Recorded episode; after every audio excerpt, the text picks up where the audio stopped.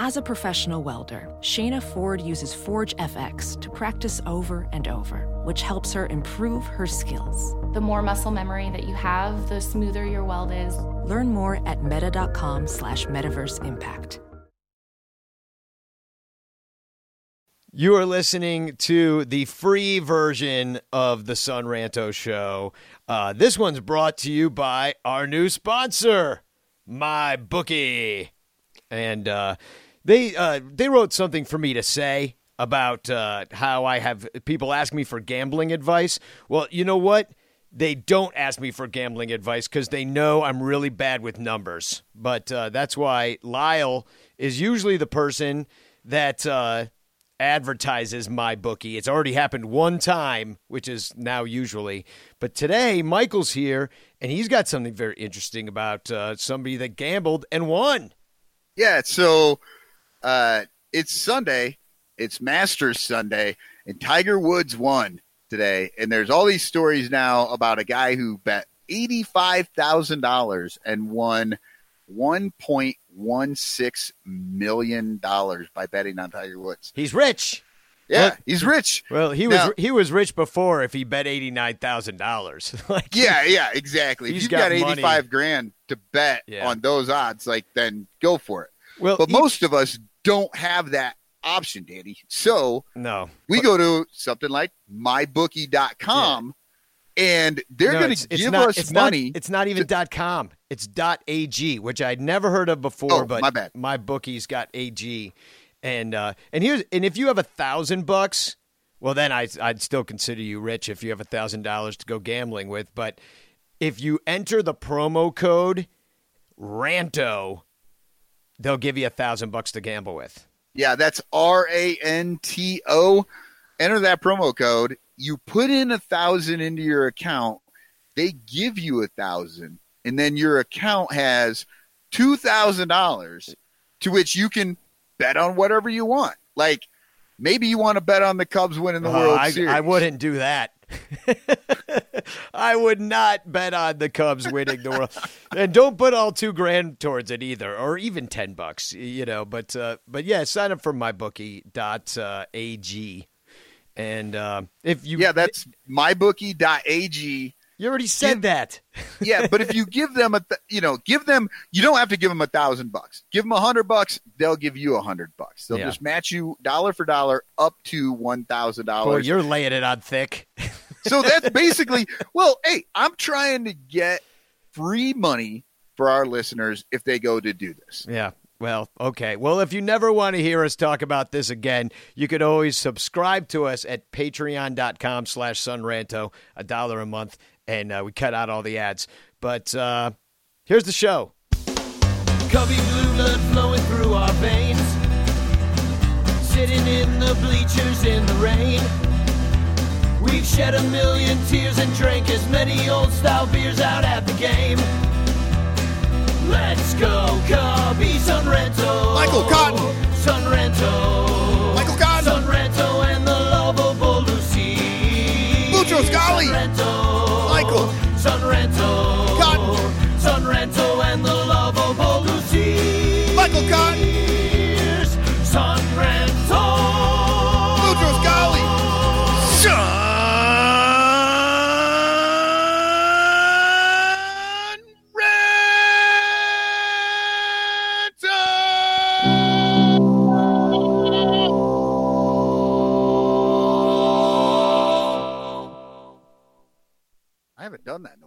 That was yeah, painful. that that was that sounded like cathartic. That was like a Yoko Ono primal scream therapy from 1973.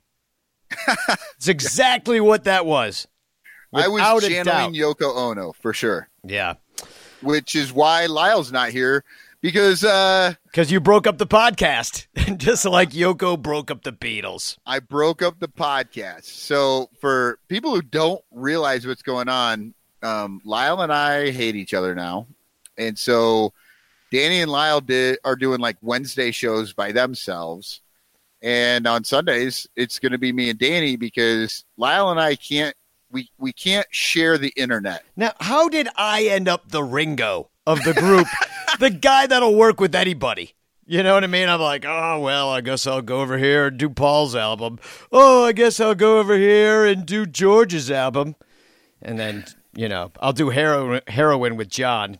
Party. Well, because you're the one trying to make this thing happen, and you need somebody to talk to. So that's where Lyle and I came in. It's true. I'll talk to But- anybody. Sometimes but- you. Sometimes I have neither of you. I even did a show by myself one time. Yeah, and, and how'd that go? Terribly. Yeah, Everybody. was like everybody. 20 minutes. Everybody made fun of me. so, well, welcome to the Son Ranto Show. I am Danny Rocket. I'm one of the hosts of this podcast, and uh, Michael Cotton is here. How are you, Michael? How was the snowboarding this weekend? How was the Uh, snowboard- powder? is that how they say it? How was the powder? Oh, the powder was Dude. excellent. Oh my god, it was uh it was a great day. Were you Man, were you gleaming the cube? all day? Was it where I was I gleaming the cube?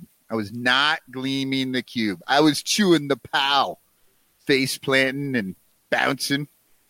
No, I actually my my kids actually finally got good enough that they can ride with me when I'm doing all the stuff that I kind of want to do, but I haven't done it in a long time. You mean like flips with like a yeah, so I was like trying to do jumps and shit, and uh, apparently I got older since the last time that I've done those. Yeah, you can't because jump.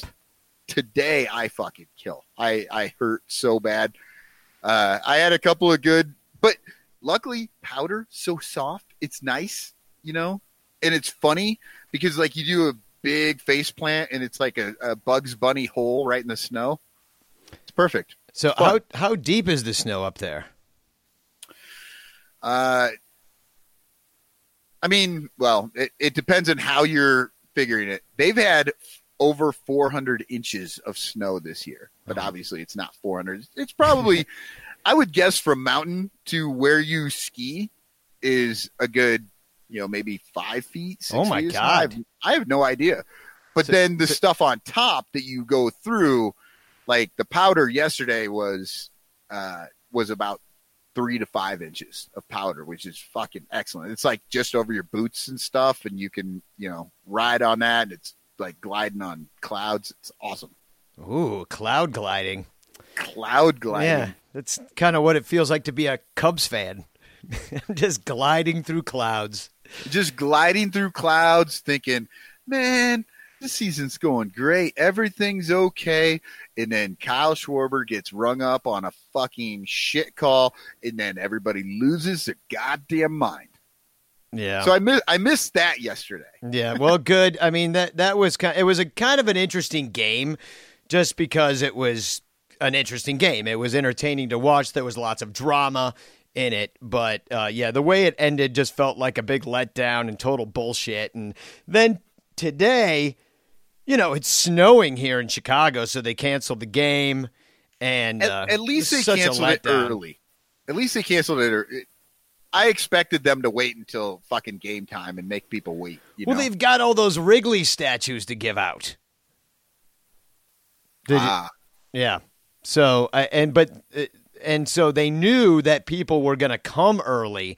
So they kind of had to call it early if unless they wanted to just give out those statues then cancel the game. But like it's crazy. You've got people coming into work. You know, but they've fucked it up so many times. The Cubs have screwed up the weather situation. And I don't know if it's even all on them because I think it's the umpires, it's Major League Baseball, and they're trying to get this in. I understand it's the Angels, and there's very few games that could even be used for uh, the makeup game. One of them's this month, April 29th, um, then June 3rd. Uh, then the 26th of August and uh, maybe September 23rd. But it's going to be a pain in the ass for the Angels to come back. I mean, the, it seems that at least every time that the Cubs and Angels have a mutual off day, that it's right when the Cubs are starting a homestand. So at least it won't be like the Cubs have to fly across the country to play one game at Wrigley and then take off again to like Texas or, you know. yeah, ho- and hopefully they can work that out. Um, the people I really feel bad for are uh, all the people that wanted those statues because Todd Ricketts just threw all those fuckers away. Yeah, yeah, they're Right. gone now. They that's the next tragedy that goes. At ever, somebody's gonna take a picture of them in a dumpster and tweet that out, and it'll be like when they threw away uh, Ron Santo's leg cake all over again. Yep. Remember that? I believe that's what happened. Is that they made a cake out of Ron Santo's leg, and then everybody ate. Half the people were disgusted, and the cake didn't get eaten, and then they threw it in the dumpster. Yeah. So, yeah, but this time they'll be smart about it. They won't throw it in the dumpster right outside of Wrigley. Uh, you know, they they put Todd in a truck, and he drove it directly into the lake. Yeah, Yeah, that, I mean that's how you dispose of things around Chicago. Just throw, just drive it into the lake, baby. Then it's gone. Nobody will ever see. a hundred years from now, they're going to find the wreckage of the Wrigley statue truck. Yeah, and uh, and a folk singer in the future will sing a song about it. The wreckage of the old Wrigley truck. so it it it won't be a hit though. It'll be played at coffee shops, and uh, about eight or nine people will hear it. So uh, I'm thinking we start the show with a little rakes, flakes, throws, and blows. So how about So I picked up this rake at Home Depot. who rakes this week, Michael?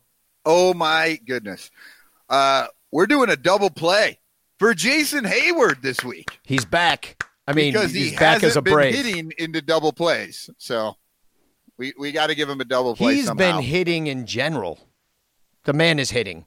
Like Yeah, the he- he's hitting he was hitting the ball hard at the beginning of the year and even those double plays he was hitting it hard. He wasn't rolling over like he was before, but yeah, there were quite a few double plays cuz he got the flakes week 1 or 2 or something like that, right? Oh, he in that first week, he fucking grounded into five double plays, Yeah. which is a lot even for Jason Heyward because as we noted then, like when we thought he was hitting into a lot of double plays, he was really only hitting into like ten or twelve. Yeah. And now he had like uh, half a season's worth of double plays in a week. Yep. And now he's got half a season's worth of home runs in the first two weeks. Yeah. Is he is he a Jekyll and Hyde this year? And remember, he made those weird errors where the ball went under his glove earlier in the season. I was like, well, maybe now that his defense is bad, now his bat gets good, and that's Yeah. just how that works. Have you noticed every time he's like doesn't make a play on a ball, they're like, "Oh, the lights got in his eyes." Like, what the fuck? Did he get some sort of like glaucoma or some shit over the off season where any light within the vicinity of the ballpark will make him not see the baseball? It's ever since he was attacked by the bees. it made him sensitive to light, but you know, it also uh, made well.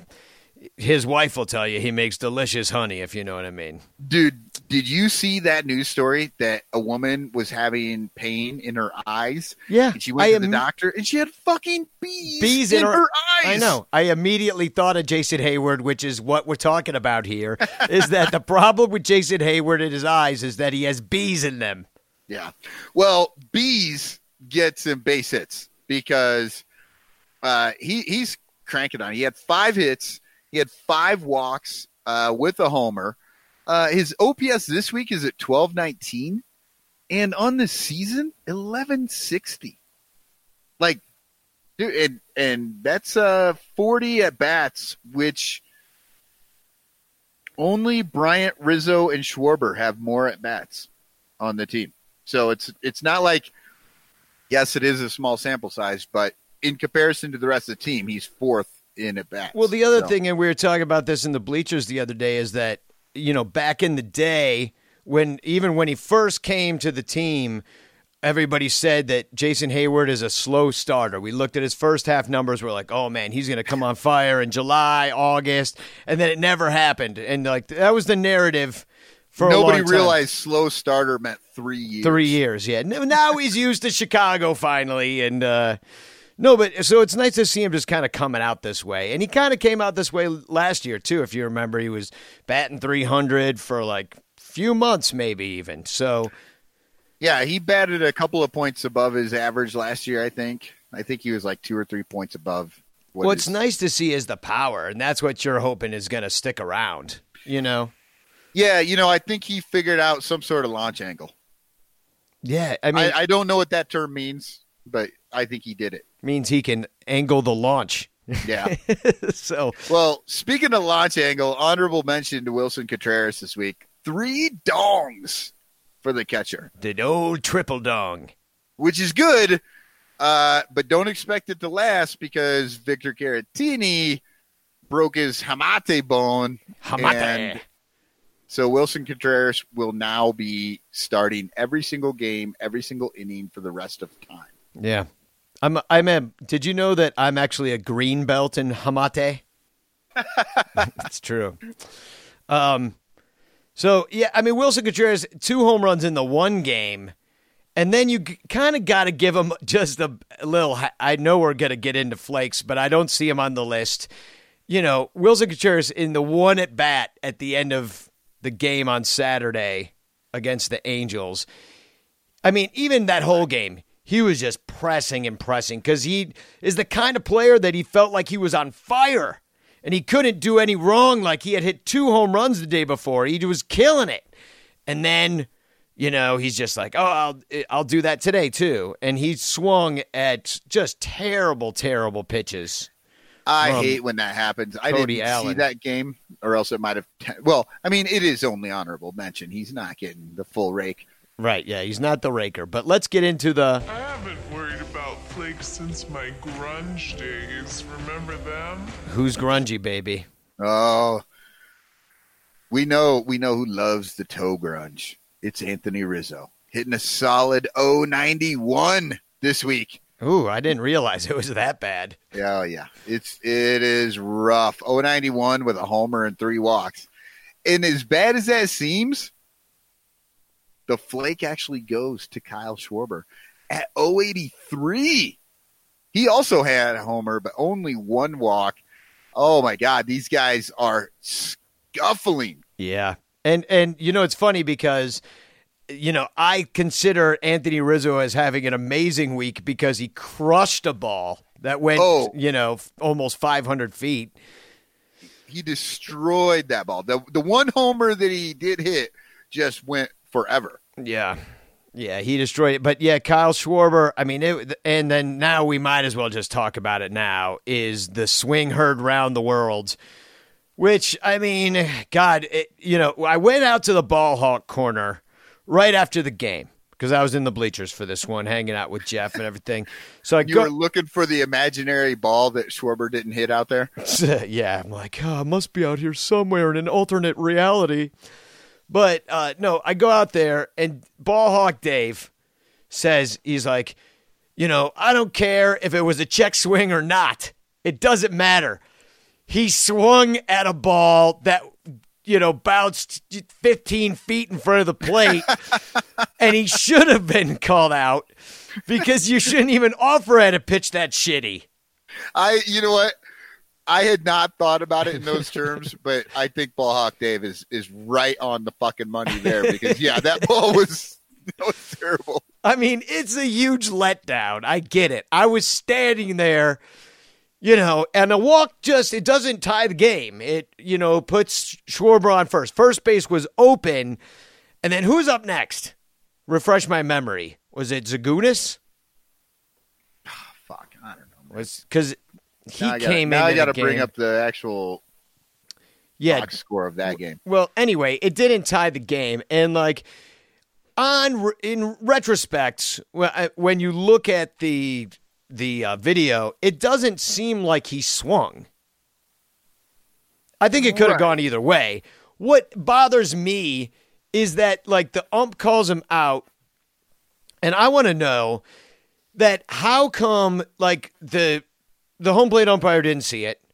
So you're going to rely on an umpire that's 90 feet away to to tell you whether he swung or not. A really quick thing, really hard to tell. Could have gone either way, and that is a play that ends the game and it's not reviewable. Like Yeah, what well- is even the rule? Is it your wrist break? Is it that the bat breaks the plane of the plate? Because I didn't Oh. see that happen. I'm I'm glad you asked because I actually do know the rule. I'm not I know the rule, and it's a fucking bullshit rule. Uh, it is completely up to the person watching. Like everybody talks about that, like breaking the wrist or breaking the plane of the plate and all that shit. Like these these uh, empirical things that you could look at and determine whether or not he did it. The actual rule states that if they look as if they are trying to hit the ball, but stop, like they make an offer at the ball with the intent to hit it, or an offer at the ball that they don't have the intent to hit it. Well, it did look like he was trying to hit it out of bounds. Right. you, well, you but see, he was on the golf that's what's- course. that's what's fucked up about the rule, and that's why they've tried to sort of make it like, oh, the wrist break or breaking the plane or you know, because the rule itself is fucking like gray as hell. Breaking like the plane- day. Breaking the plane, I like. You know, I could get down with that. I don't know what their problem is for saying that that's not. I can't think of a reason why it shouldn't be that. I mean, maybe you still ep- can't see that. You can't see it from third. You can't see it from home plate. You can't see whether or not the bat breaks the plane. But that is sort of like where they've kind of gone. Like if you break the plane, then they're saying that's a full swing rather than a check half swing. Yeah. Right. Well, he got right there. It was right on the line, and he probably. And he- here's what bothers me: it's like the ump. You know, it's it felt ump showish to me. You know, and then it was definitely Schwarber showish because he freaked the fuck out and came after the ump, which isn't cool. And you just put him as the flake. I think you're seeing a .083 batting average and a walk running at the umpire and all the frustration involved. He thinks that, you know, he checked his swing and he's going to be a hero and take a walk there. And by the way, the next batter was David Bote, which Yeah, I was gonna I was gonna bring that up, but yeah, David Bote, and we all know that David Bote is clutch. he would have hit a grand slam. He always does. He would have hit a grand slam with only one guy on base. So, but I can I so maybe I won't get it was- in It would have been a grand slam. Exactly. No, he- it's all he does is grand slams late in the game. He likes that pressure. He he he even talked to he even made a video about it with the Cubs. He likes it so much. So yeah, that's disappointing that Rizzo's the flake. But let's get into the uh, the throws, shall we? Ooh, So soft. Kinda All nice. here we go. Quality start starts with Q this week. Mm-hmm. Well, actually, I mean, quality start always starts with Q. But thi- but this week, Quintana got a quality start, and well, I mean, like Q with Quintana, Quintana, and fuck, I don't know where I'm going with that. I'm anyway. What, what are you I- talking about? I don't know what the fuck I'm Yeah. talking about. I was trying to make a thing with the Q and the other Q, and and I fucked it up. Whatever. Quintana was great. He was better against the Pirates than I was in that 27 seconds where I just sucked. yeah, it balls. sounded like you had a stroke. I I kind of did. I got a. Uh, it was not quality. That was that was not a quality start. That was of- not a quality start to this segment. It wasn't. Uh, I tried. I tried, but whatever. Hey, uh, Quintana got it done though. Um, seven innings pitched, only four hits and a walk. He struck out eleven though. That's like the second. It's either the second highest in his career. I know it's the second highest with the Cubs. Maybe it's the third He- highest in his career because yeah. the Cubs he did Twelve. Did he twelve? He did Yeah. twelve in his in his uh, debut in uh, Baltimore. Yeah, and I think thirteen is the most he's ever done. Okay. Okay. Well, eleven is excellent. Yeah. Oh, that's that's a great start. Eleven and seven innings. Um, I was excited to see it. I watched that game. I, uh, I had a good time seeing it, and then that was the one where it got rained out or rain delay Yeah. Right after the seventh, right after the Cubs scored and they were going to win. And I was hoping, you know, my thing is like, if they call that game, he doesn't get a complete game, but I mean, it's kind of a complete game, right? No, complete game is nine innings. no. I know. I'm I'm trying to pad the guy's stats here a little bit. It was nice to see Q out there just kicking ass, you know. And I did not get to watch this game. I actually watched the end. I was happy it got rain delayed because I was able to watch Strop come in in the last inning. and uh, and and and watch the Cubs win it in front of a, a whopping crowd of about fifteen hundred people. Yeah. Who had stayed, and you know, kudos to them. I mean, you know, this is really where you're like on these really cold nights. I mean, I was out there Wednesday, and it was, it. I had ha- I had hand warmers in my gloves, and my fingers were still cold. So it was it's been rough out there. But those people that stayed through a rain delay on such a cold evening to watch Quintana do that and the Cubs shut out the uh, the Pirates, you know, Yeah. kudos to Oh. you. Spe- in speaking of hand warmers, uh, this shortstop, and I'm I'm blanking on his name for the Pirates. Uh, that ball gets hit to him, and he he actually had the hand warmer in his bare hand while he was out there. So he dropped the hand warmer in order to pick the ball out of his glove, and the whole crowd thought he dropped the ball. You remember, like I uh, you, no, I didn't were at watch the game. You probably didn't notice it, but on on I, I I don't know if it was on Wednesday or Thursday this, that this happened because I didn't Yeah. watch Thursday, but Wednesday I was there. But I don't know if I would have noticed that. I yeah, I can't remember. It was uh it might have been it must have been the night game because I was watching it. They were both night games. oh, they were That's both, the yeah. stupid shit. It was you know they could have played that in the day and it would have been. Oh, much but they started the one early, right? Yeah, they started on That's where I got Thursday at six thirty. So, yeah, it was it was really cold out there, and Yeah, but it, so it was it was the Wednesday, it was the early game because it was funny because that thing dropped and I saw it drop on TV and I thought, "Oh, he dropped the ball." But it was funny because the crowd, you could hear them on TV.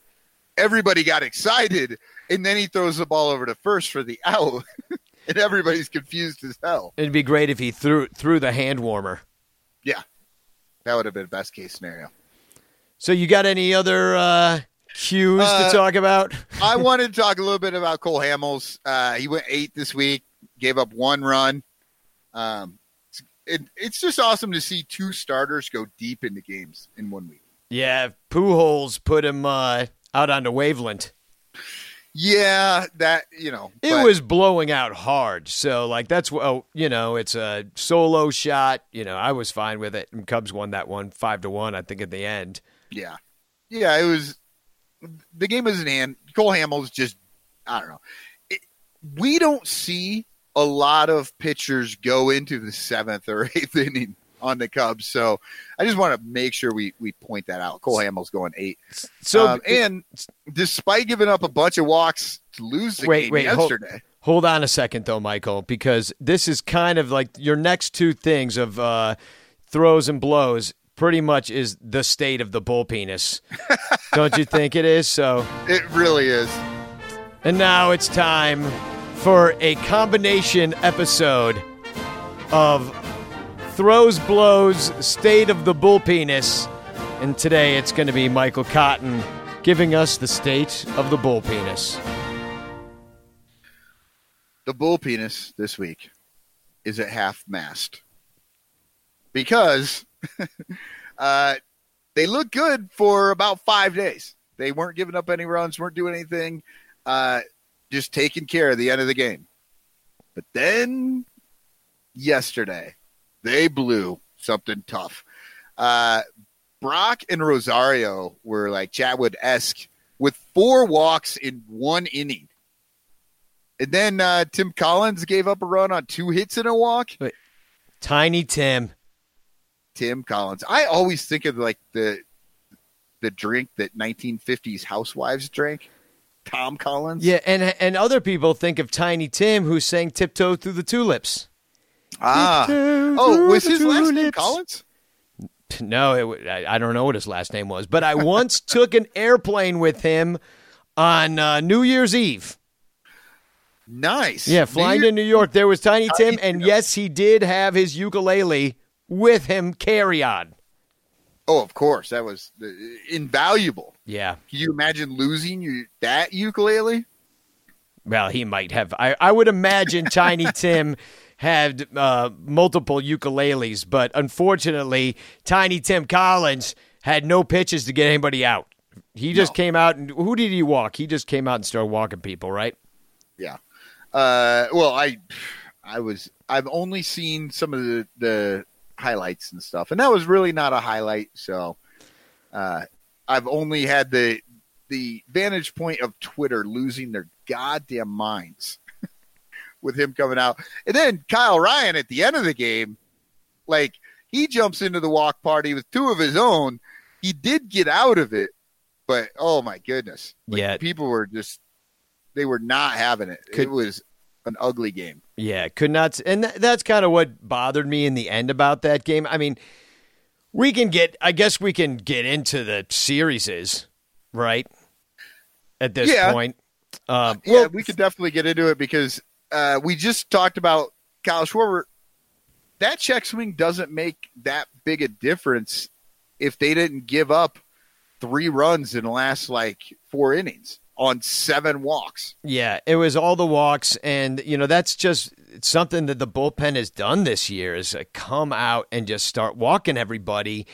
And you know, I mentioned this in the bleachers yesterday too, and I think we talked about it in the last show or two shows ago about how I I just have this weird feeling that there's something like that system wide for the Cubs that we're not going to give in to any hitters and we're going to just nibble around. Or either that or Theo is so attracted to nibblers that he stocked the team full of nibbling pitchers, and it's just not working right now. You know, and the, you know, Hottovy's up. And he's the guy that was developing these people, and they're like, no, we're just going to nibble. We're going to throw balls. They're going to swing at him. It's going to be great. And it's just not happening. Have to, you know, we lead the league in walks again. Well, here's the thing that I've been thinking about recently, and it's it's troubling. It's troubling to me. I don't really like it. I don't know that the issue right now is with the pitchers. Surprisingly, I think it's Contreras because the last time the Cubs pitching was really good was in 2016, right? They had David Ross and Miguel Montero helming the team from the catching position. Like they were they were in charge of that. And they were getting those calls, right? They were getting all that close stuff. I think because and you know, of course Willson comes in later, but I think there had already been established sort of like Cubs pitchers get the borderline calls because of the way the catchers are handling them and receiving the ball. Yeah, well, the, we already know that Willson is a known shitty pitch framer. Exactly. So it's like, and since then, you know, Montero was there for a little bit, but then he got booted, you know, uh, and then Ross retired. All that shit happened. And then last year, it's Willson Contreras literally just fucking, he was the only catcher. Like, he's the only guy that they allowed to catch. Well, now he's the time. only catcher again because Victor Caratini is in Illinois. Yeah, and and I don't know. I haven't seen the numbers how great a pitch framer Victor Caratini is either. But it's like we've been complaining about this for a couple years, and now I'm starting to realize. Wait, what's the one through line? That's different. Yeah. it's Contreras, and every time you see Kyle Hendricks trying to get that low strike and he's not getting it anymore, is it because of the way that Contreras is receiving that ball, where his glove is, where you know, I don't know. I and I hate it because I love Well, Willson Contreras, and I fucking get on people's shit all the time when they bitch about him. But I'm starting to maybe worry if his ability to frame the pitches isn't hurting this pitching staff more than we want to admit. yeah. Well, I no, I think uh, people are kind of feeling that way. And now that we lose Victor Caratini, who, I mean, I don't know either. I, I don't think we have a major league sample size big enough with Caratini to even say. But I mean, he's definitely not the you know kind of defensive specialist. Like he's got a bat. He's more known as a bat catcher. I think he. I mean, he's obviously decent, but now he's gone. Now you're dealing with Taylor Davis, who I don't know. I mean, now we don't know anything about him. He, there's you know as far as he's been down in Iowa his entire career doing this, and I don't know. I'm just surprised the guy can catch good. a ball at all. Like I can't believe he can catch a ball at all because he's always staring at the camera, and Yeah. not at the pitcher. It's Yeah. it's weird. He has amazing peripheral vision. So I mean, but it's it, either way. Like he's now catching a major league staff. It's going to be a different situation. It's definitely not ideal what's going on. Like, you know, catcher's kind of a field general, and here's this rookie sitting there, you know, once or twice a week, you know, taking until Caratini comes back, and I guess they're saying like six weeks for a hamate bone. And by the way, I think it's ha- ha- Hammett. Oh, is it? I don't- know. I don't know either. Look at the thing, and it looks like uh, you know some sort of Japanese word, hamate. I like I'm with you. Let's call it hamate. hamate. Sounds way better than Hammett, right? Yeah, I just think it probably is Hammett. I mean, it's the gone bone now because that's what a hamate Hammett surgery is. And They all they it do out. is cut it open. They just take the, they just remove it. Oh, well. Hopefully that won't uh, affect his pitch framing. But I mean, what I'm saying is that, you know, it is a glaring hole that we knew that the Cubs had. We were like pounding the table for a third catcher. There is not one in sight. Uh, we didn't really, really even know like Caratini because he could play third, he could play first, but then they went and you know locked up Bote forever, sent down Hap. Like it just there were so many moving parts at the beginning of the year, and now there's more moving parts because of you know Lester going to Illinois, and now the backup catcher going to Illinois, and like it's just like the holes that we knew we had are now even holier. you know. So it's it's like it's pretty frustrating because you know the Cubs won that game largely uh, that two nothing game against the Pirates in the cold with the help of Victor Caratini knocked in one of those runs and then I think that's when he broke his bone right Yeah, it, like in the middle of the at bat. Like he said, his wrist started hurting in the middle of that at bat, and then he just fucking gritted it out and hit a double. yeah so let's talk a little bit about Yu Darvish real quick Who, who are you? you you Ooh, you you You, you. So, uh, Yu Darvish, you know, it was an improvement, wouldn't you say? I mean, we lost the game. Uh, that's the really cool night. They sent him out there. He does 5.1 innings. Five runs were charged to him. But, I mean, t- two of the runs scored, I believe, after he had been pulled. Yes. Uh, yeah. Oh, no, It was a another, little- no, no, uh, one run had been. So he gave up really four of the runs were, you know, well, he was on the mound. And uh, Yeah. four were earned, so kind of three were given up. I don't know. But he didn't walk anybody, but he did go up two home runs. And um, I thought it was weird because they pulled him after like 70 some odd pitches. And then Captain Hook came out after uh, he gave up two singles, and they were kind of bullshit hits, too. They weren't scalded or anything. They were just kind of like out of the reach of fielders and kind of soft. And then out came Captain Hook, probably thinking, oh, let's build on this success and let's not have him out here while he gives up four more, you know? Yeah, and I and I saw that his velocity was starting to drop, so maybe that's why uh, Joe went a little earlier than we had expected. Uh, I honestly, I think, dude, with that wind, it was 20 miles per hour with like 30 and 40 mile per hour gusts coming into the park. You know, they told him just throw it over the plate, just fucking throw it and let him hit it because it's not going to go out. I could not believe when Cervelli put that ball into the basket. In the basket. He put the fucking lotion in the basket. yeah. it was ridiculous. Yeah, and and uh, no, I mean he gave up two home runs, and you know that's kind of you're like, wow, the wind's blowing way in.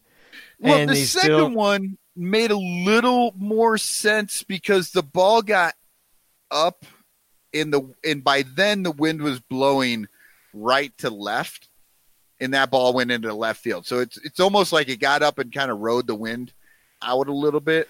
right Yeah. on the wind. That first one was I mean, yes, maybe he kept it under the wind, but good lord. So, but really, the the the answer, it, it, the the question I have for you that I need you to answer is: Do you think that that was a good outing for you, Darvish?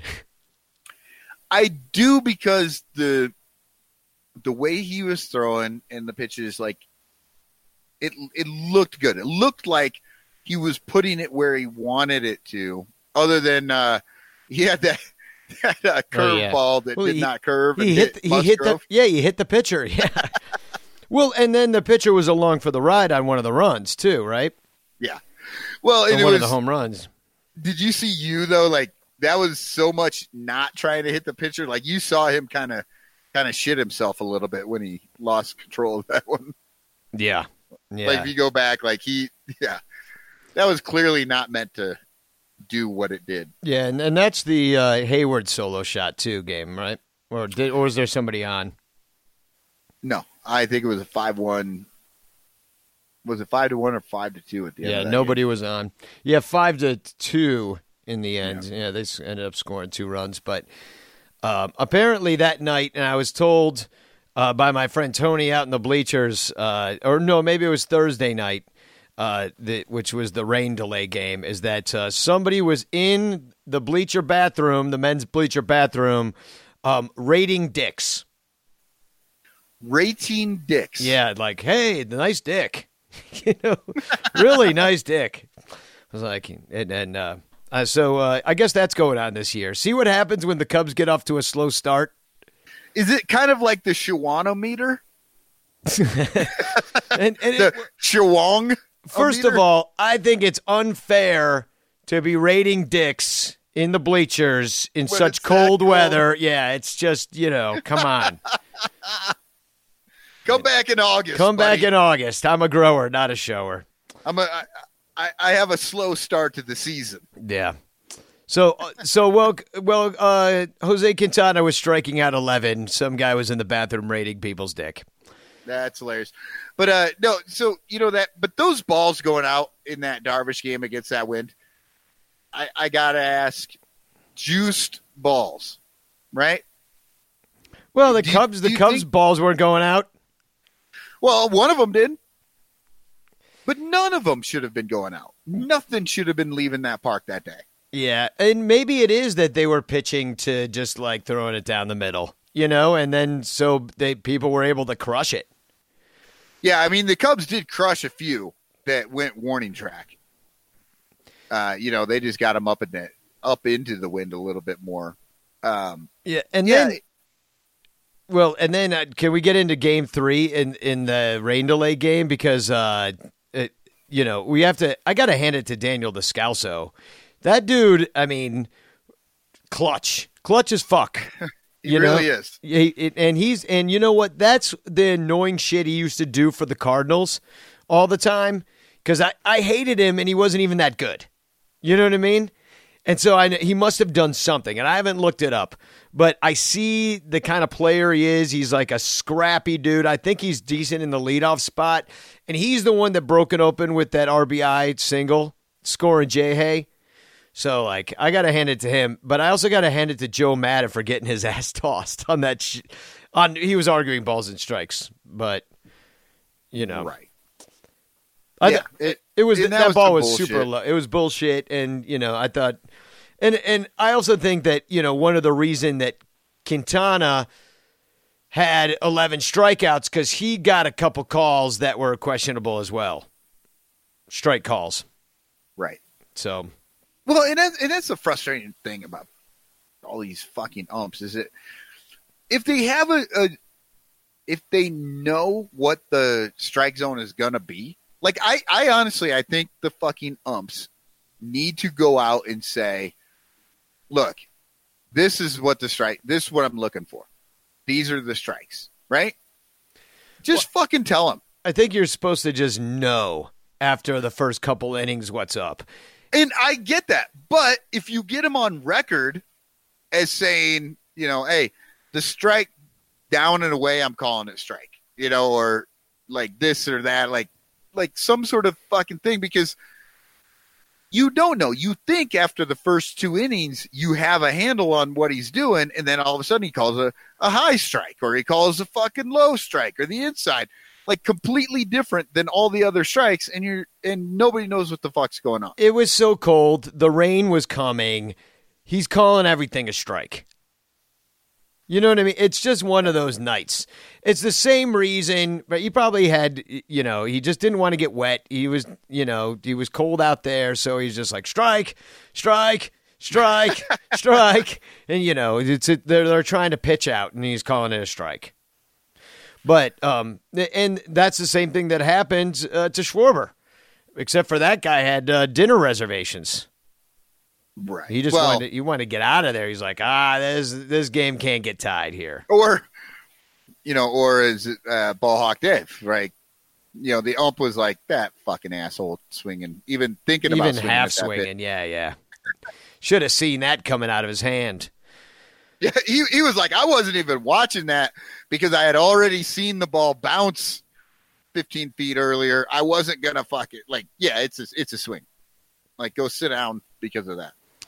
Well, the the wind really turned around after the Pirates left town, and for the Angels, it got windy the other way, and it started blowing out. And then, you know, there were all those home runs. Contreras two home runs. Rizzo hit that one onto uh, out of the park, and Bote hit a long one too. And yeah, uh, Contreras, couple for Ballhawk Dave, right? Yeah, oh yeah, yeah. I forget the name of the guy that got those home runs, but they both went out on a waveland, and uh, they they went to that corner, both of them. Yeah. So, uh, and uh, it's kind of impressive, even more that Hamels was able to go eight innings and only give up the one run, only four hits, and like, and he didn't walk anybody, which is just amazing. And he's just good at Wrigley. I mean, that's where he pitched his no hitter. And I remember looking it up last year and be like, his stats are great at Wrigley.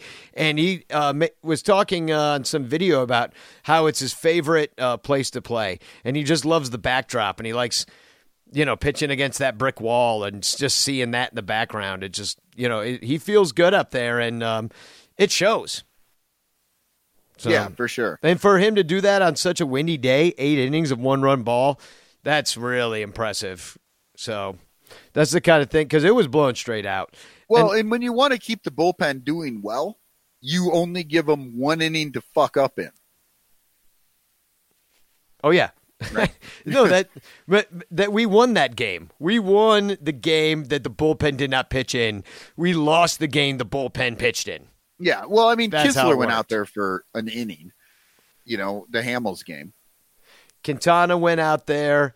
They won that game because the bullpen only pitched a couple innings. They lost the game that Darvish pitched in, and the bullpen pitched a lot in that too. So Right, and they and honestly, Hamels fault. probably gets the ninth inning, but he was at 106 pitches. yeah, I don't see any reason to put him back out there except for the prestige of it all. But you don't Right. want to fuck him up. No, well, and he went 111 the game before that, Yeah. So he's throwing a lot of pitches. I guess they're, I mean, it's you know, old Benny Joe is going to get his fucking 20 million out of that arm this year. Oh yeah. Oh yeah. No, he's gonna he's gonna Chapman him up. Now, um, here's the really. The, I mean, everybody kind of understands the heartbreak that was the second game, the Saturday game of the Angels series, but I have to mention this. Couple really, it was a weird game, very entertaining. But right in the first inning, um, the ball, uh, Justin Bour hits a single. He was running, rounding first, and then he realized he had gone too far, and he dives back into first. The ball get, is thrown and hits him in the foot, and get and skips away. Bour starts running to second, at which point, um, I think it's Rizzo throws to Javi, who tags him out, and he was out. But the umpire calls him safe, but Bour is like, no, I- I'm out. And he starts Well, walking away, and then Bour runs, or then Javi runs after him, and tags him, and that, then he was out. Yeah, then he was out. Yeah, I saw that on the highlights, and Borges knew he was out. He didn't even look at the ump. If he had, I don't think he walks away from the bag. Like, Right. he's gonna fucking take that that base. Yeah, it's pretty. I mean, I guess he just thought I am so obviously out, which from where I stood, which is really way further away than the umpire, he looked out to me. He looked out. Okay, but here's the thing. It all turned out well, right, for the Cubs in that in this situation. In this inning, it all turned out well because they didn't score in the first. Right, but what the fuck is Ben Zobrist doing throwing that ball to first in the first place? Like he picks the ball up, Bour rounds the base too far, I get it. Ben Zobrist doesn't have the fucking arm to get it to Rizzo so quickly that he's going to get this guy. Throw it to second, keep him from running. We don't have any of this fucking drama. Instead, he throws that ball, which, by the way, the reason it hit him in the foot is because it was 10 feet too short. And it hit the Yeah. dude in the foot and bounced to the wall, and then it's a scramble. Right? But what Yeah, I, I, he should have probably put it in his pocket, but I mean, I guess you. He no, was, you throw to second. You throw to fucking second because that's where the runner's going, and he was stopping. You you know I don't I don't know. I gotta Ben look. Zobrist doesn't have the arm to pull that off. I gotta look G- at that play again. Jason Heyward would have Rifled or- him down. He might no, and I'm not going to say he would have. He might have had a shot because he's got a fucking great arm. Ben Zobrist doesn't have the arm to do that. I don't think. Um, I'm watching it right because it's the must see. I'm- watching it right now. Yeah. So he hits the ball.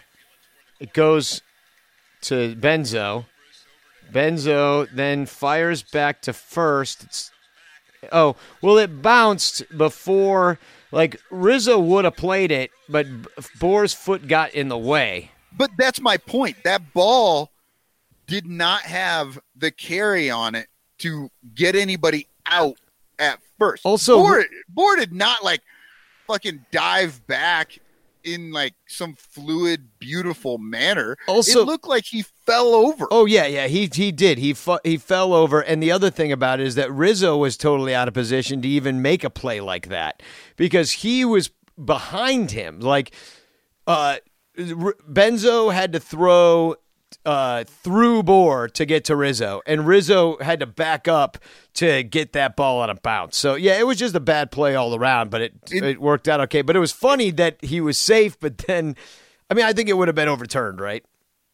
Yeah, I think it would have been overturned because I think I, Len said that like he he thought he tagged him twice.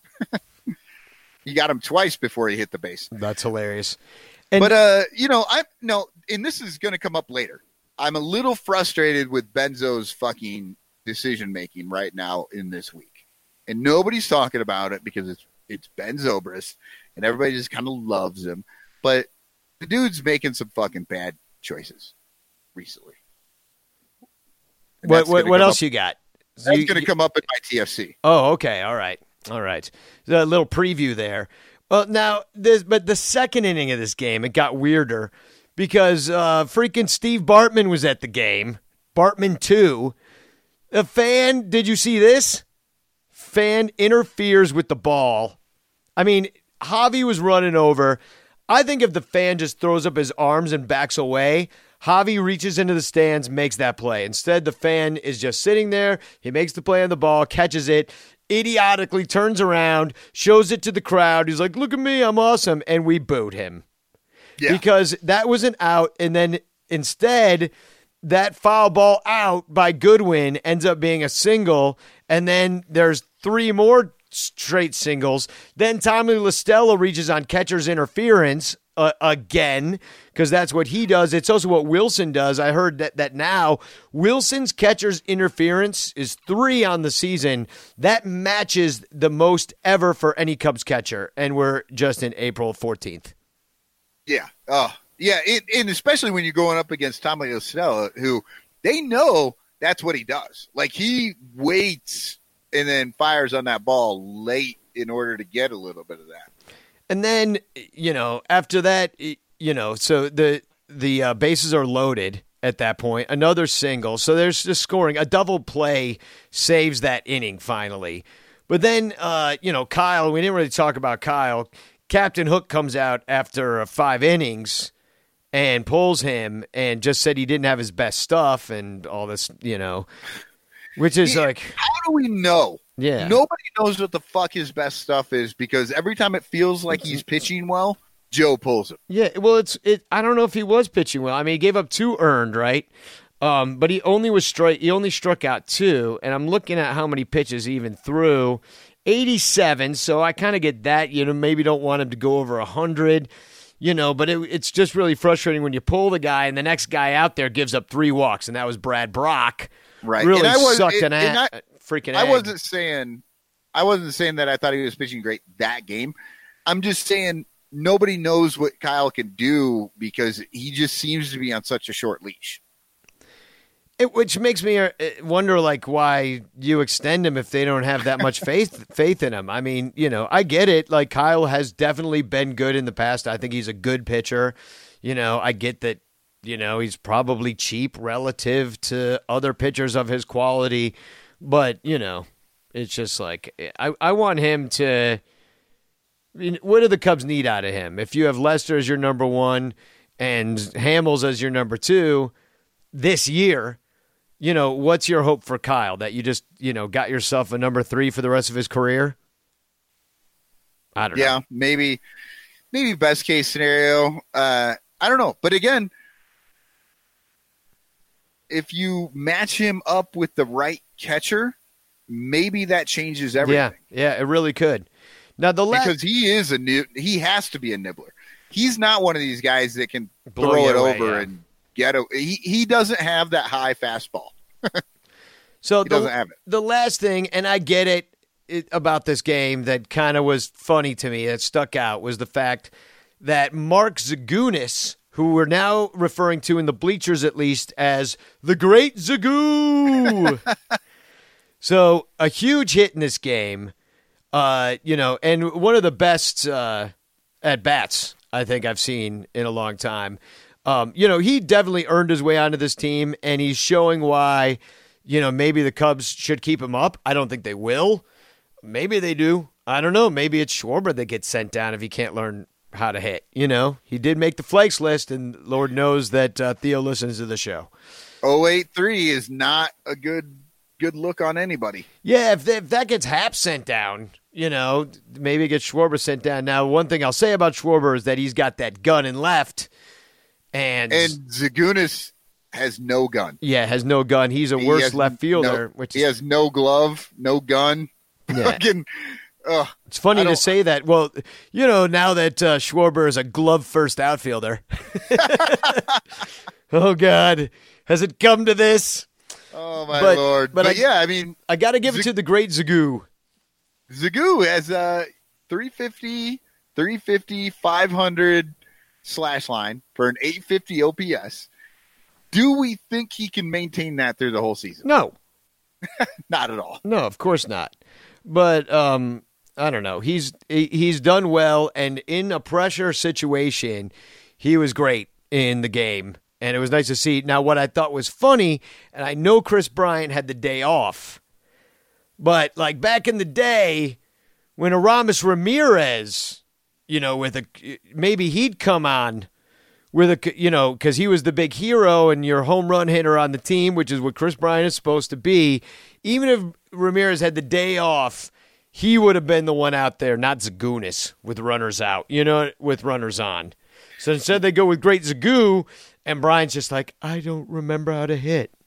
Oh my god! And everybody's like, and I don't necessarily agree with this, um, but that they're like, since he got hit in the head, he's a different hitter. And I don't know, um, and I'll leave it at that. You know, I honestly, I don't know that it's since he got hit in the head.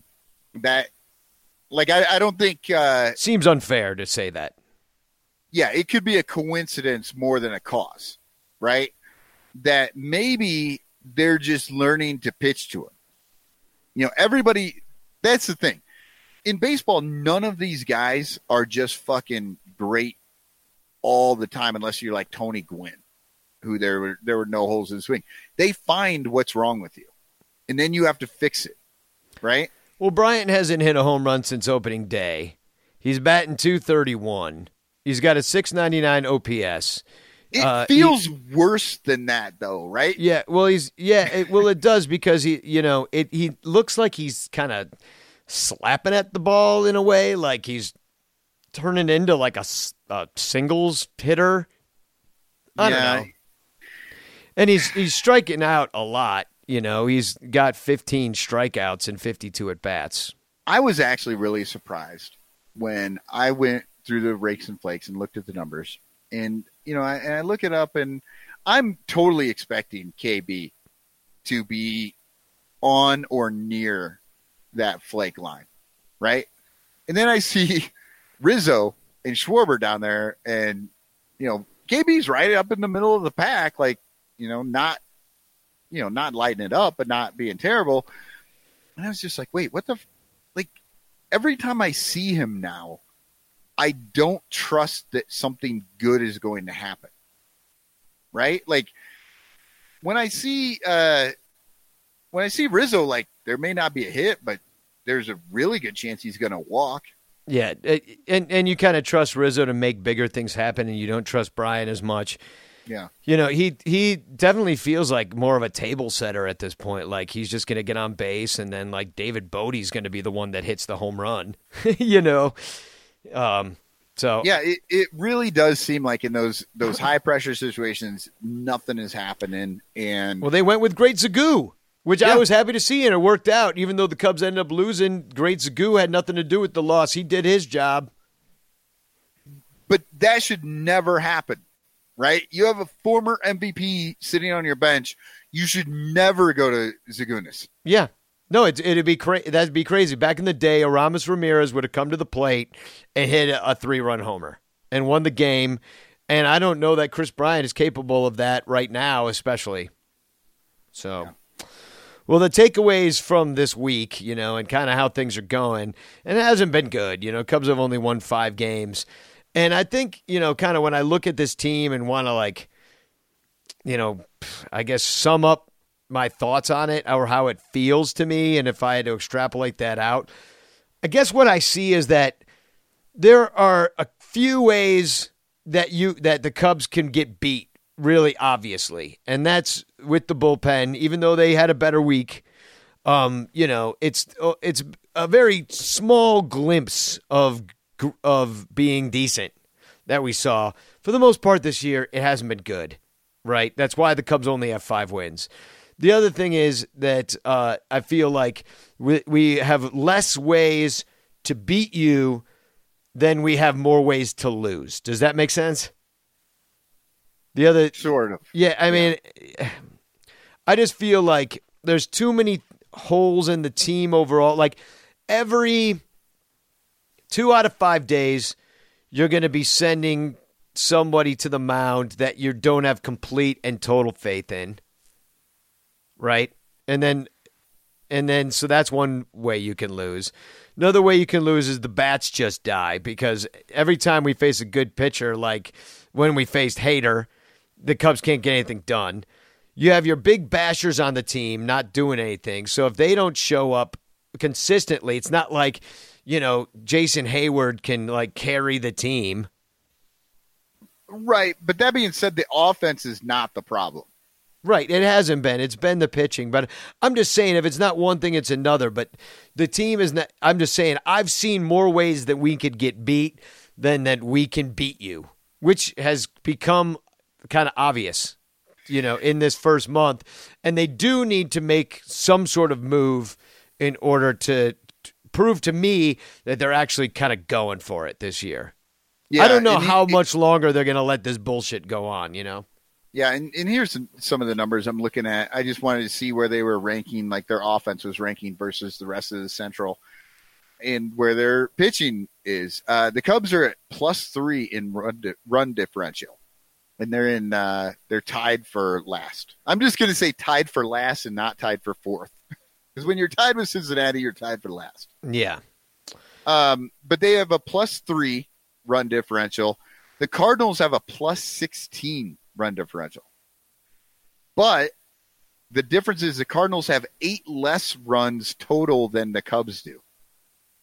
Yeah. Because the Cubs offense is killing it. But it's the 62 runs against that St. Louis has given up versus the 83 runs against that the Cubs have given up. Yeah. And most of that was in the beginning of the season. I feel do feel like that like these games that if I want to go through this week except for opening day which they won 10 zip, which was just, you know, just a lot of fun. These but imagine ga- if they don't have the fucking 10 zip. They then they look like Milwaukee. Yeah. The first place team has a minus six run differential. They have 78 runs scored, 84 runs against. They're actually worse than the Cubs in both categories. Yeah, and And, and, yet they're four games ahead of them. yeah, yeah. And the Cubs lost a lot of heartbreakers, and they've lost a lot of one-run games, and not a lot. It's so early in the season, but they've lost the games that felt normal, and that's what's sad. Like they they lost six to four to Atlanta, they lost five to two to Pittsburgh, they lost five to six to five. You know, like, and then they've they've uh, in their wins, which there is only five of them, and It's and not hard to look through those wins. yeah, and it also feels like the Cubs have just had some bad luck in a way too, and you know, I I don't know. It just it's it's really been. It felt like I posted a GIF the other day of, of somebody trying to start an old lawnmower, and that's kind of how it feels this year. Just like, and it's just not quite getting going because I don't think anybody's going to run away with it in this division right now, but um No, and, and and you can't run away with it in April anyway. But I'm just saying you don't want to like spend too much time behind the front runners not playing competitively or getting on some sort of roll. And at least, I mean, well, we should just get into the Marlins series because if the Cubs don't, I mean, I guess you're happy with two out of three against the Marlins, but they're not good and you should just go in there and sweep them if you're going to be a dominant team that's going to kind of like you know show a little life early in the season you know like the two out of three attitude is i don't know i guess if they won two out of three for the rest of the year they win the division right yeah, I mean, if if you're a six plus six hundred win percentage team, that's a good place to be at the end of the year. Sure. But you know, you want to kind of see them dominate somebody because they did not dominate. They lost two or three to the Texas Rangers. I think the Marlins are probably worse than the Rangers. So, you know. But let's talk about the Marlins. They had the uh, Philadelphia and Bryce Harper to deal with all weekend at at home. So they were in Miami, and uh, as far as they lost again today, uh, but they did manage to kick the Phillies' ass ten to three. Uh, Zach Eflin started that for the Phillies. They lost today, and it took 14 innings to lose. they lost three to one, and the Marlins had to use eight pitchers. So, Oh, including including the starters. So, So then- uh, we were just talking a little bit about run differential. The Marlins are at minus thirty four run differential. yeah, Good God, that is a lot of runs. Yeah, they've only won four games. So they other than Colorado, who won today and almost had a no hitter, they had who I guess Colorado now has five wins as well. So the Marlins is the the only team stuck at four. The Cubs are stuck at five along with Colorado. Did you see that the German Marquez had a no hitter into the eighth today? Uh, no, I want to watch the Rockies. Their announcing team is so boring. Oh my god! Yeah, it makes a big difference. Len is awesome. We're lucky. Yeah, and and it's not that Len is awesome in the fact that he knows a ton more about baseball than these guys because it's probably not the case. They're probably very similar, you know, knowledge wise and stuff. It's the rapport with the people in the booth. Like there's only there's three in the Colorado Rockies booth, which is a bad idea, I think. And none of them seem to enjoy what they're doing. Like they're boring. Yeah, maybe they're high. They are out in the uh, land of the legal. I, I actually think that not a single one of them is high, and they hate the people who get high. Ah. That's that's the feeling I get from those guys. That's their problem. Not high enough. So this show does not have that problem. uh, so now here's the thing about uh, the Marlins. Uh, they stink, but they, all their players aren't bad. I mean, at least you've heard of a few of them. Um, they have Curtis Granderson now. They have. Uh, Yeah. y- you've heard of a little guy named. Uh, well, he's not little, but Starlin Castro. Remember him? Oh, I did hear about him. You texted me today that you thought he was going to hit a two-run homer. Yeah, and instead he reached first on a fielder's choice, and then the Marlins lost in 14. and that totally feels like the Starlin we we had on the Cubs forever. Yeah. Um, Neil Walker is on the team, ex Pirate. You know, he's over at first base. Uh, I believe it's Martin Prado is on this team. I I don't know. yeah, exactly. I'm just I'm just uh, pulling out. Yeah, he is on the team. He's the third baseman. So they kind of have like I don't know how Martin Prado is, but kind of older players, I guess. That yeah, he is 35. So, oh yeah, so it's filled with players that Jeter once played against. Yeah, he's like, yeah, that guy was pretty good. I think we can win with Curtis Granderson.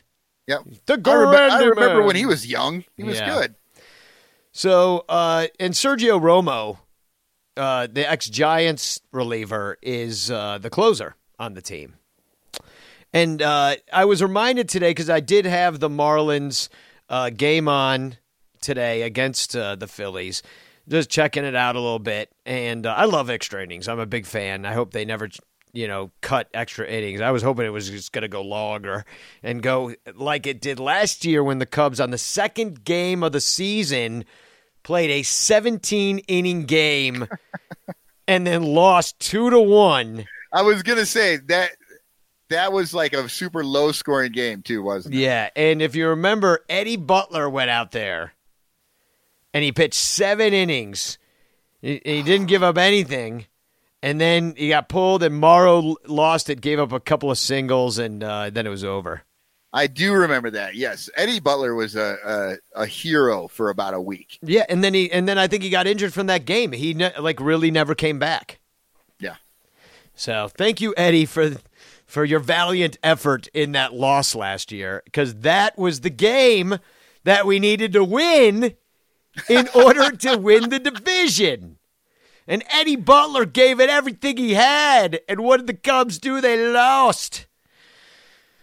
So yeah, the Marlins are bad. The Cubs should sweep them. The Cubs OPS is almost 200 points higher. The Cubs have had eight more homers. They have double the walks. They've struck out about the same amount of time, which is average for the whole you know major leagues. Yeah, that's what everybody's doing now.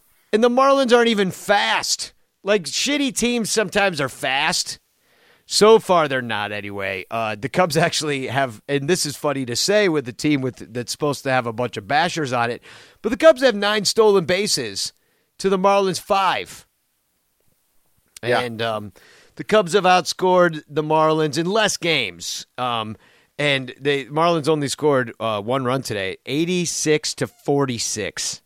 And if all of that isn't super boring, they took away the statue, fireworks, dolphin craziness in the outfield when you hit home runs. Like that's gone too. So not only is the offense super boring, but even if they do something great, it's not going to be any better. No. And it's not going to happen that it wouldn't have happened that much anyway. They might as well have just left it out there. And just nobody like a couple times a week somebody might park one. Let the let the monstrosity go. It was I mean, it was headache inducing and more so the bright kind of greenish hue that I think they might have redone that too now. But when I was there, it was hard to be in there because of the color scheme. It was unsettling. so, the Cubs, in other words, the offensively, the Cubs should kick the shit out of the Marlins, and especially because their pitching isn't good. Neither ours hasn't been either, but it settled down a bit this last week, and our, our uh, ERAs are neck and neck, o- both over five though. Cubs near five and a half, both bottom third of the major leagues. Their starters are a little better than ours by a third of a run. Their relievers are slightly better too, but they're neck and neck in their suckitude with uh, the Cubs ERA being uh, even six. How we entered our snow day today. Um, the Cubs are number one in walks. You know, that's so disappointing. And um, considering that all offseason, they're like, we got to work on walks. And then apparently what they were working on is how to give more of them. Yeah. Um, The and- the wrong the wrong part of the team got that message. and be careful what you wish for because like you know i love when i'm out in the bleachers and some assholes saying throw strikes as he walks the first two hitters of the inning And then so he does throw a strike, and it becomes a three run homer. Yeah, I mean that's what happened with Yu Darvish. Like he, I think they just told him to throw it over the plate and just get outs like that. And uh, two Pirates, Hit not home runs. necessarily known for crushing the ball, hit home runs against a twenty mile per Well, hour. wind. Cervelli has a lot of pop. You know, that's he, and he does well against us. He's kind of a cub killer. Well, he's a Cub killer. I don't think he's that good for the rest of the league. Yeah, no, I don't think so. No, he's just good against us. So, and the, another little, little disturbing stat I saw about our pitching is that hitters are actually batting 277 against Cubs pitching. Ugh. Yeah, which, uh, you know, the Marlins are actually 20 points lower. They're at, you know, 253 or something like that. And, you know, they actually played a pretty good game against the Phillies. I mean, I told you they kicked the shit out of them on Saturday night, and they almost won today.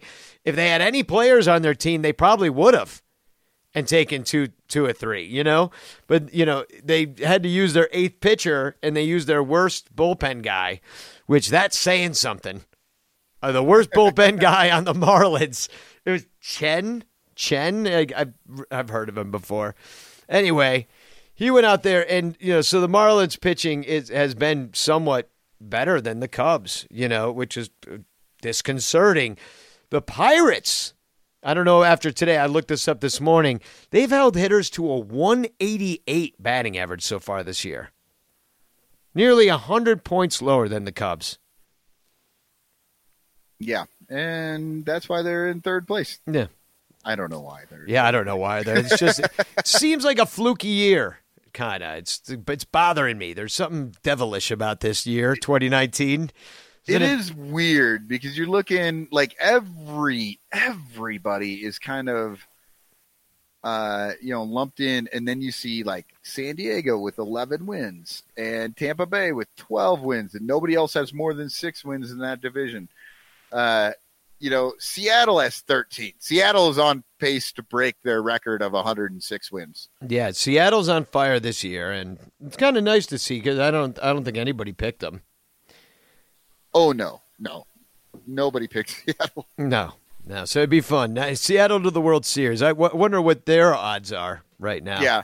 And you always love when you look at the standings and you see Oakland has 10 wins and the Angels have eight wins, but the Angels are in third place and Oakland in fourth place ba- based on the uh, percentage. yeah. I do not watch enough uh, AL West games to really comment. So No, I'm just looking at the I'm looking at the standings. You were talking about how it's just a weird year.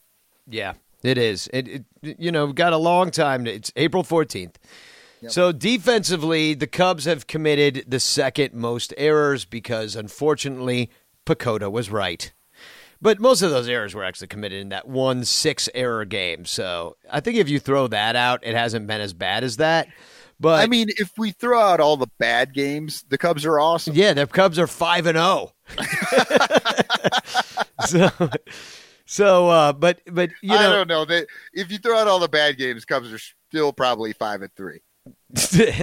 so, um, uh, unfortunately, I've got bad news about.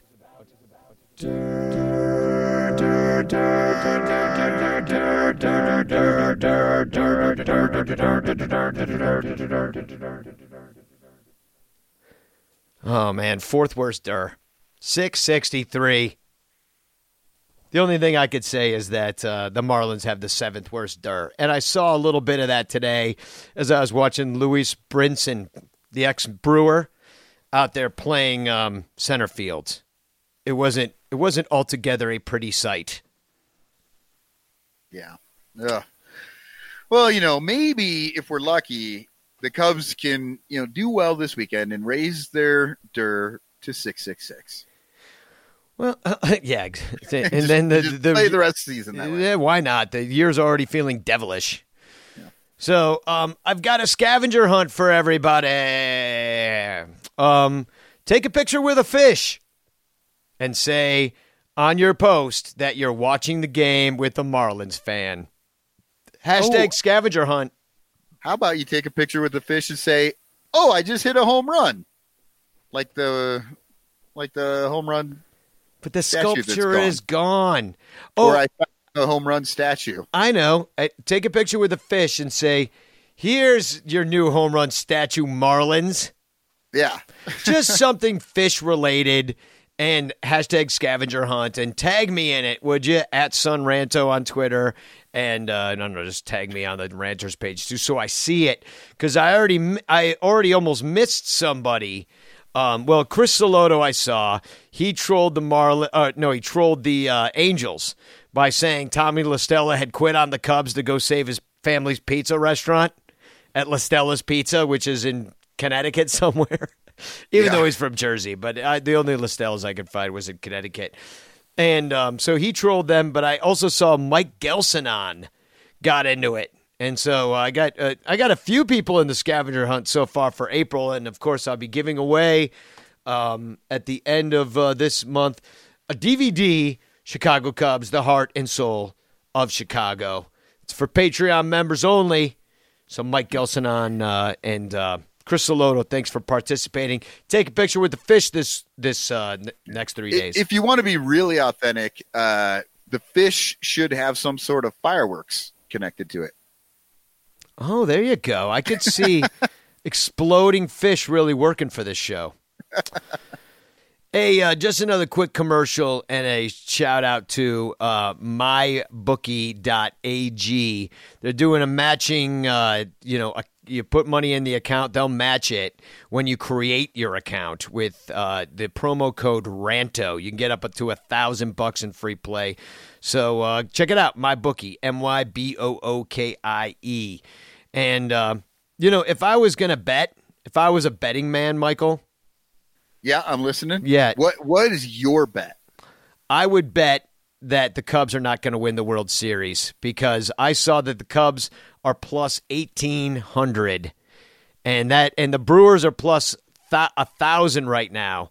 And to me that means uh the the you know and money money talks and bullshit walks and right now the smart money is definitely not on the Cubs. So I'm um, I'm just waiting for the Cubs to get plus 1914, and then I'm going all in. All in, because that'll be worth it.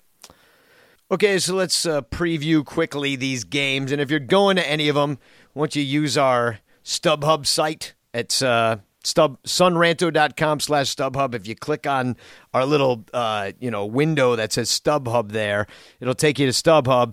And then we get like a little cut of whatever you buy, and you don't have to pay anything extra. So if you're going to any games ever or any events, use that, please, and uh, we'll get money.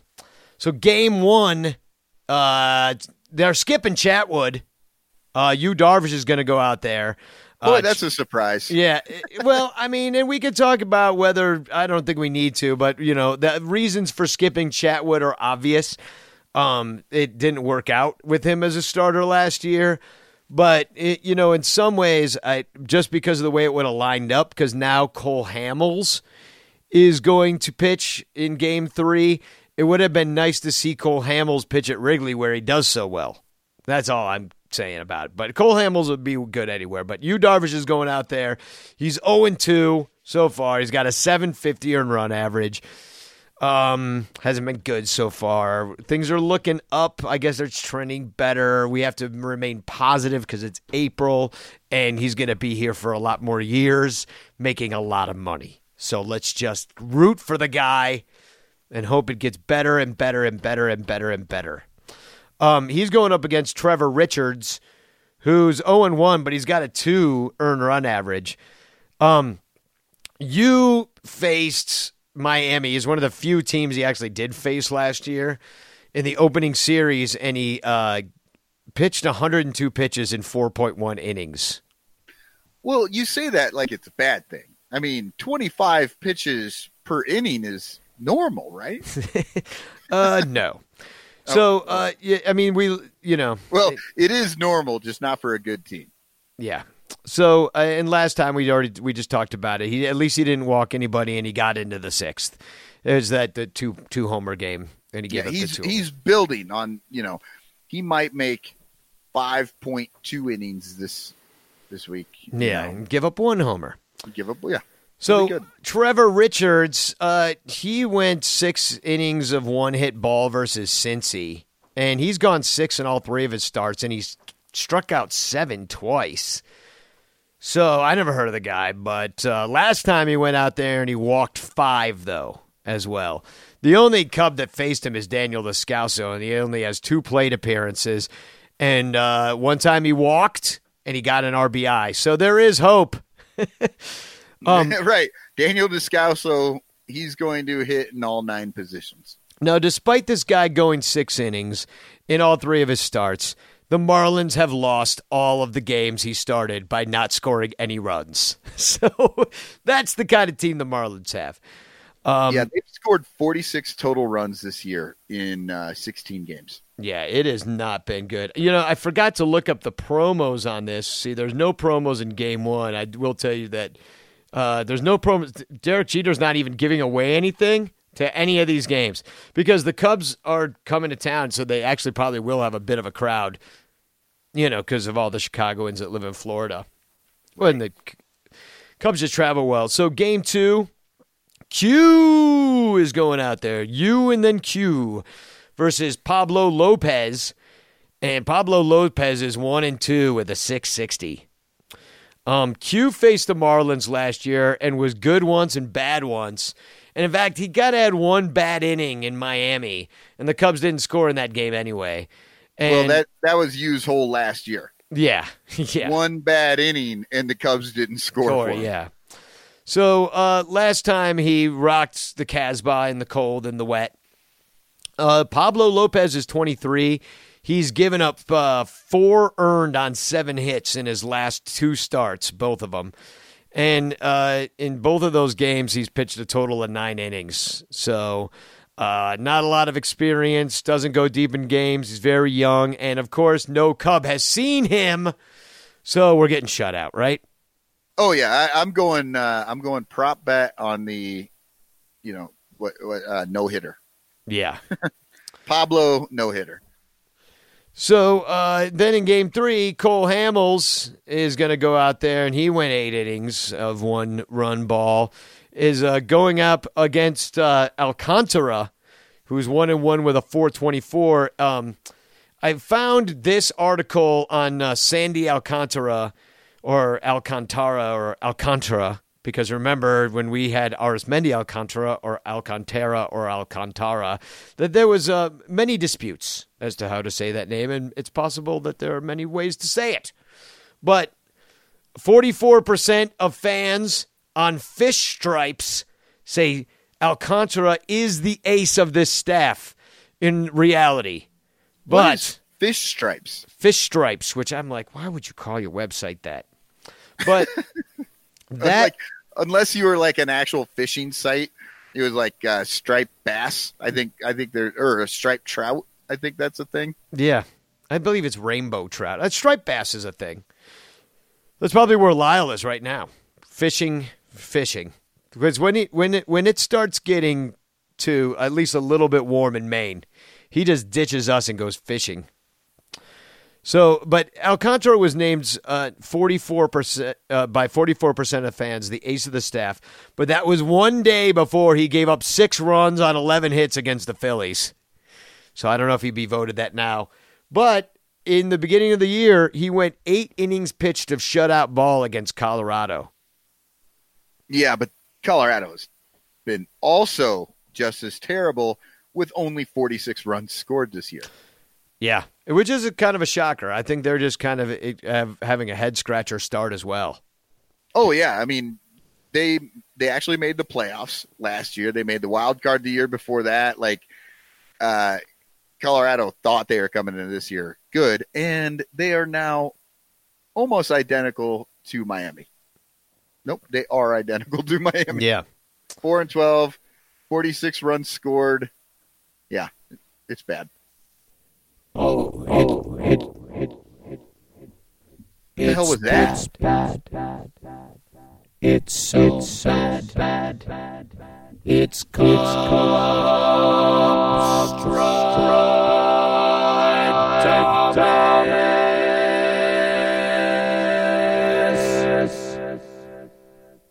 Hello, guys. How you doing? And how do you like my new theme song? Oh my goodness! Uh, It sounded like somebody just vomited through a uh, a recorder. Yeah, it's not a really good song. All they did was say your name, like the lyrics kind of blow. What other lyrics would you need than my name to introduce me? You just go, Cubstradamus. And then I show up, and then everybody cheers with, uh, you know, lots of exuberance. Don't you think? Actually, can I suggest that you have me yell my name in the middle of it for no reason whatsoever? That seems to work well. I, you know, I'd like to hear that. And you know what I also don't play enough of? Michael Goddamn. Th- there's your theme song. God damn it. that theme song's way worse than my theme song. I, I think my theme song, I mean, I've got harmonies. All you have is some guy like singing like a girl with an acoustic guitar that sounds like he's recorded it on a phone. You know, we don't have to get misogynistic on this. Mine, no. We don't mi- have to like, you know, try and put down women by saying he sounded like them. That's rude to all women. Yeah, but everybody knows that men are better singers. No, no, that's not true. I don't. uh, You know, are you telling me that like uh, you know Whitney Houston can do like less than Rod Stewart? Rod Stewart is the greatest artist that has ever graced this earth. And I don't want to hear another word about it because he's forever young in my eyes. Well, yeah, and Whitney Houston is certainly not. Well, she's kind of forever young. she's kind of Yeah, kind of she's not getting any older. Yeah, I mean, uh, Rod Stewart's getting forever old now. Doesn't he sing like the Tony Bennett songs now? I don't know. He still sings that sexy song. Rod think Stewart I'm gets better like, with that's- age. Oh, in fact, that was my old theme song. If you want my body and you think I'm sexy, come on, sugar, give me blow. Oh my god. I believe it's "Let Me Know," not "Give Me Blow." Well, you weren't around in 1977 at Studio 54 with Rod Stewart, were you? I was. Yeah, I was three years old. I was not invited. Oh, Does that well. have something to do with gerbils? I can't. Oh yeah, there were lots of gerbils. In fact, uh, it, they used to uh, make this incredible gerbil mar- martini. It was really good. They would oh, put, is that when people started butt chugging? Oh yeah, it was kind of like you'd felch out the gerbil with martini, and you could get drunk and felch and gerbil all at the same time. It was like really wild days, but that was before you know. That was during sexual rev- revolution and before the you know the '80s got everybody killed. So uh, you know, as long as we're here depressing everybody, No, I don't want to depress everybody. Why don't you just move on to your poem, Cubstradamus, and stop talking about you know depressing things? Okay. Here's my poem. After the Cubs beat the Marlins with the bats, and a day at the beach where they relax, they'll do what it takes to drive off the snakes as the Cubs come home to play the. The the um Steve the, Cishek. ba- the baby cakes, New Orleans baby cakes. No. Yeah, the the Jakes. CPAPs. Ja- Jakes and snakes and baby cakes. No. I'm just going to tell you because this, uh, I'm just, I'm actually kind of sick. I think you're just messing with me now. That you're just guessing wrong just to make me look like an idiot, and I don't really appreciate it. So I'm just going to tell you it's the D backs, the Diamondbacks. You know, I rhymed the bats with relax and D backs, and nobody appreciates me. So, you know what? I'm just going to get out of here and I'm going to go find somebody to do cocaine with. Cubstradamus I can never get the the the whole limerick rhyming thing. It's- I, it's I always AA think it's the I always think it's the two in the middle. No, it's makes A more A sense. B B A. And I think what Cubstradamus is upset about is that you just you're not paying attention to him. You know, you're not you know, he's trying to tell you each week how the rhyme scheme goes. And it's like he knows now that, you know, nobody really cares about his poems. And maybe people are sick of them. And that, you know, I don't know. I'm I'm kind of I'm I'm have, can you tell I'm over Cubstradamus? I have been for a while. You're the last one. Yeah, I guess I'm the final shoe to drop. So uh, let's let's end this episode. Um, God, I really hope things go well in Miami. I mean, we've got a, it's it's a weird three day road trip, and you know, then we come back and face the Diamondbacks, and be nice to just go, pop out three wins, take Thursday off, come back play in the rain. It's supposed to rain all weekend again, except for Sunday, I think. Easter Sunday. The Lord has risen.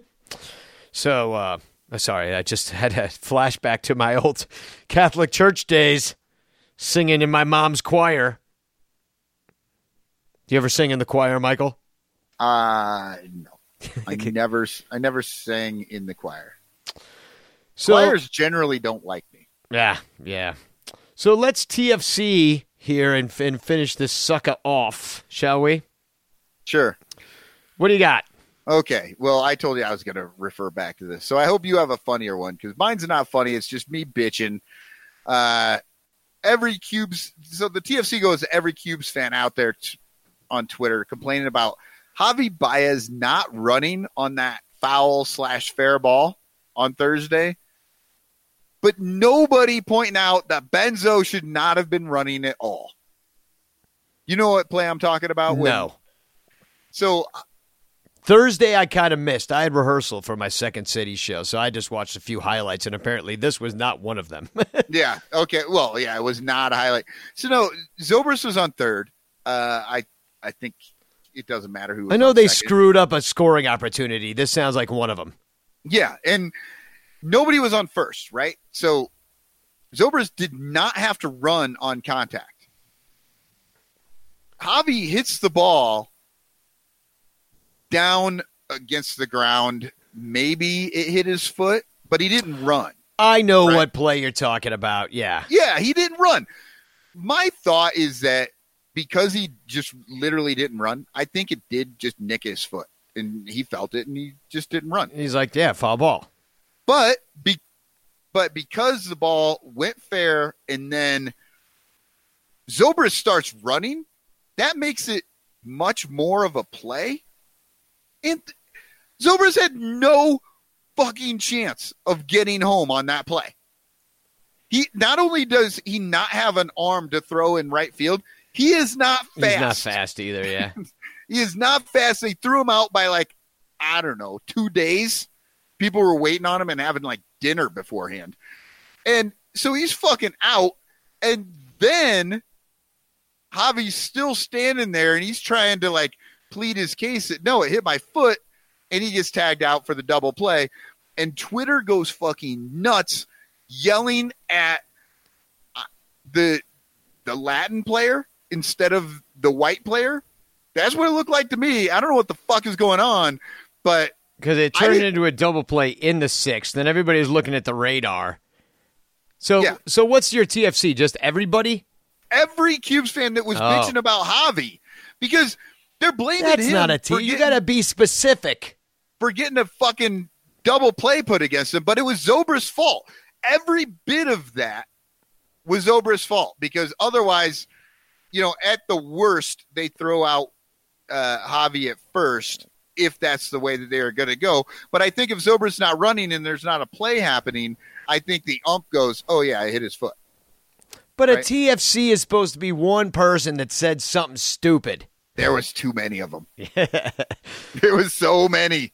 Well, That I, was my problem with it. There was like eight million, and you know I can't respond to everybody, so I decided to do it on the show. well, I, I got one really, and then I, something else to say.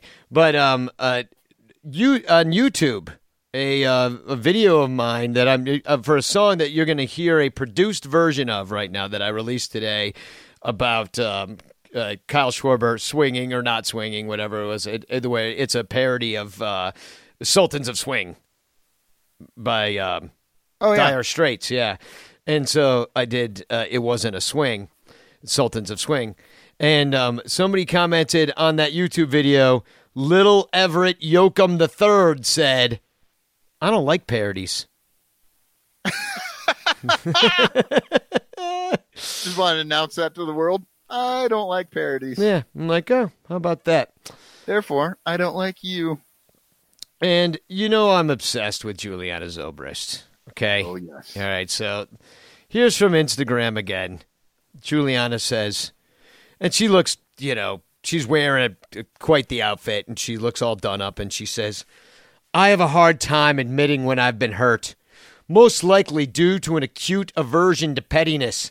Being an eight on the Enneagram, a forbearance of others, even at my own expense, and falsely believing that strength is the dismissal of anything that could cause another person guilt or require their ownership of wrongdoing. What I've learned over a car title worth of co- counseling is that it isn't called strength, it's called enablement. So, yesterday, Oh, shoot, I missed it. Uh, so, yesterday, when my three year old told me of someone calling her a name, I asked her if she told them, No, you cannot call me that. Her response was impassioned and honest. I didn't because no was stuck in my throat, Mama. Parents, please, let's be sure that just as we teach yes, ma'am, and first time obedience, we do not neglect to unleash the no from their throats. True strength is often found in an empowered no. By the way, you are loved, Jules. Oh, you love her so much. I really do. you and- dream about her. I mean, it's just she's got all these followers, but what my takeaway was, I'm like, what the hell's an Enneagram? So I took the Enneagram test. I am also a seven or an eight. That's why I'm obsessed with Juliana Zobrist. Wait, what's a seven or an eight? I don't know. I have to look it back up. I don't. I don't care. You just gave me a number. Like I took, I took this test. It said I was a seven well, or an, an eight. an eight is like Juliana Zobrist. D- Like Oh, uh, see. maybe a little bit too enabling. Oh, see, I thought it was like sexiness because I'm like a hard four. Just, just rocking it Well, with the four. you know this this is very much type 7 is what they say i most likely am okay? Um so um, my basic fear is of being deprived and in pain. So i mean isn't that everybody's basic fear?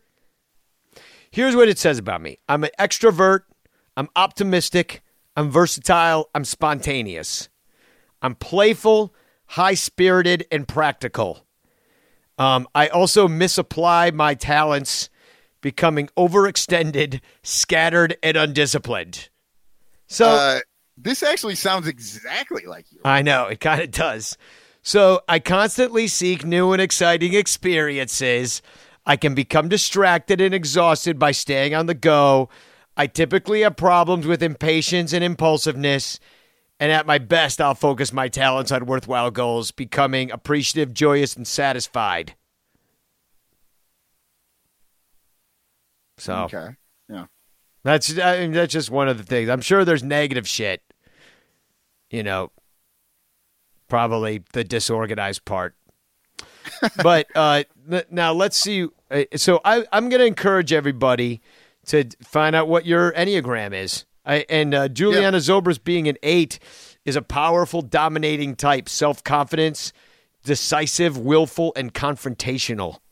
But yeah, and don't worry when you put in your name and your address and your phone number and your social security number and your credit card number and uh, your date, you know, date of birth, all that stuff, your mother's maiden name.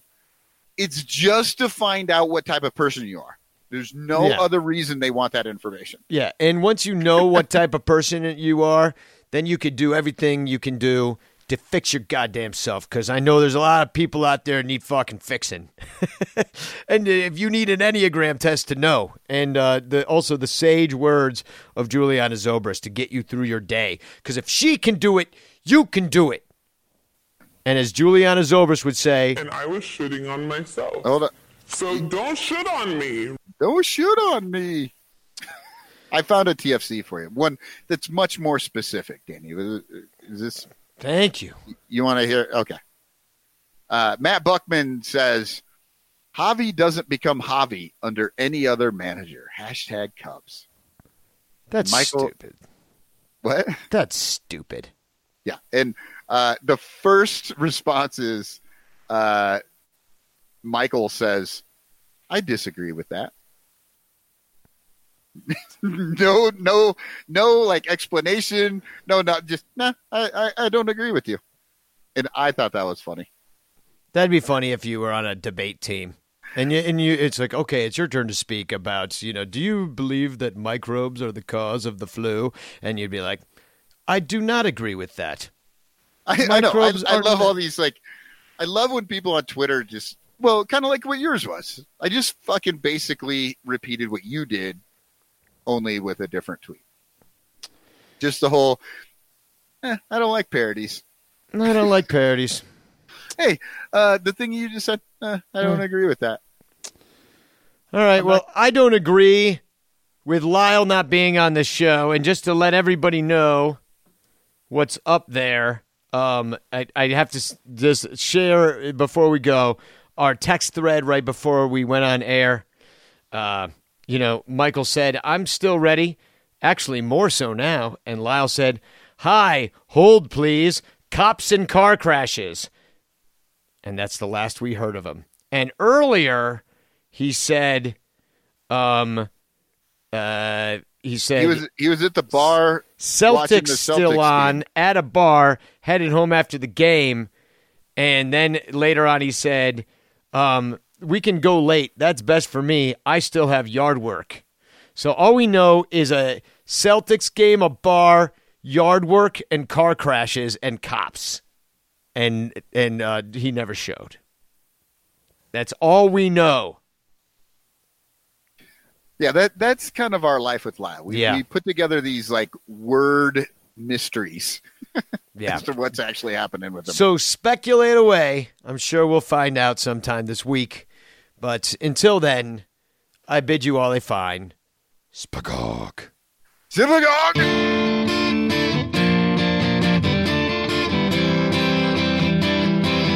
It was the bottom of the ninth, and Allen had struck out Contreras.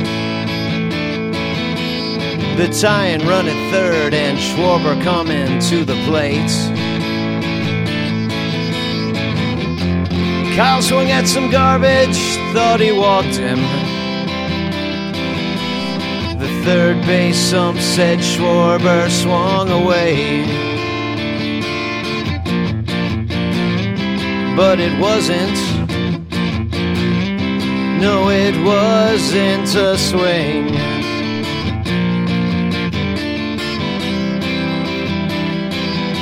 Well, Kyle got really pissed, tried to fight Morales, the umpire. But Javi held him back from trying to attack the man. Schwarber was only venting his frustrations with the 40,000 booing fans. Cause it wasn't,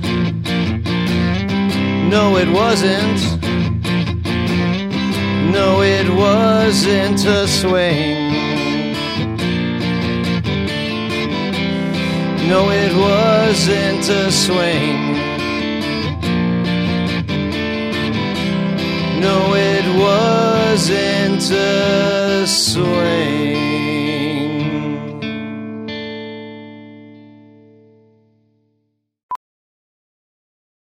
Welding instructor Alex DeClaire knows VR training platforms like ForgeFX help students master their skills. There's a big learning curve with welding. Virtual reality simulates that exact muscle memory that they need. Learn more at meta.com slash metaverse impact. As you write your life story, you're far from finished. Are you looking to close the book on your job? Maybe turn a page in your career? Be continued at the Georgetown University School of Continuing Studies. Our professional master's degrees and certificates are designed to meet you where you are and take you where you want to go. At Georgetown SCS, the learning never stops, and neither do you. Write your next chapter. Be continued at scs.georgetown.edu slash podcast.